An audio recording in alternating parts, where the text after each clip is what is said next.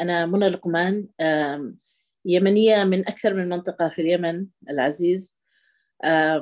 أعمل آه، في المجال الإنساني منذ أكثر من 20 عاما. وانتقلت إلى العمل أكثر التنموي آه، في بداية الحرب بشكل أكثر تركيزا. آه، أيضا لي في يعني عمل المناصرة و الدولية خصوصا لوقف الحرب في اليمن وأعمل حاليا في مجال حكمة وقطاع المجال الأمني وهو حقيقة مرتبط أيضا بعملي المجتمعي آه، في اليمن. آه، الحقيقة أنا عشت في خلال الحرب بكل أوجهها القبيحة آه، والمخيفة وتهديداتها ومخاطرها عشت في حصار تعز وعشت في صنعاء وعشت في الجبال ونزحت في أماكن كثيرة لعدة سنوات.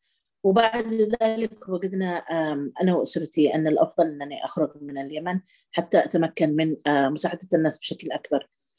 طبعا كان هذا قرار صعب جدا للغاية خصوصا أن أنا يعني من الناس زي ما يقولوا people's person دائما في المجتمع دائما في مع الناس. المرأة كانت في الجبهات الأمامية للاستجابة الإنسانية للتوعية لرأب الصدع بين المتحاربين بين.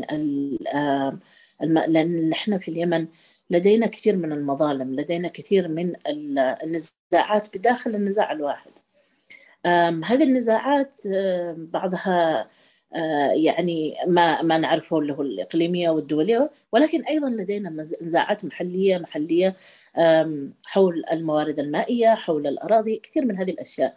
النساء كان لهم الدور الأبرز في هذا الجانب في حل كثير من هذه القضايا وكانت أنا أيضا الحمد لله أحد هذه آه، النساء الذين استطعنا أن إحنا نحل كثير من القضايا المحلية. المرأة اليمنية معززه مكرمة ويؤسفنا الآن أن تتجاوز كل الخطوط الحمراء. المرأة اليمنية اليوم تعتقل وتسجن في السجون وتقصف وتشرد وتموت في العراء هذا لا يليق ببلد الإيمان والحكمة ولا يليق بنا لا كعرب ولا كمسلمين ولا كدول يعني تدعي الإنسانية. لابد أن أن تنال المرأة حقوقها وتنال أو أبسط الحق وهو حقها في الحماية حقها في الأمن والأمان حقها في الصحة حقها في التعليم.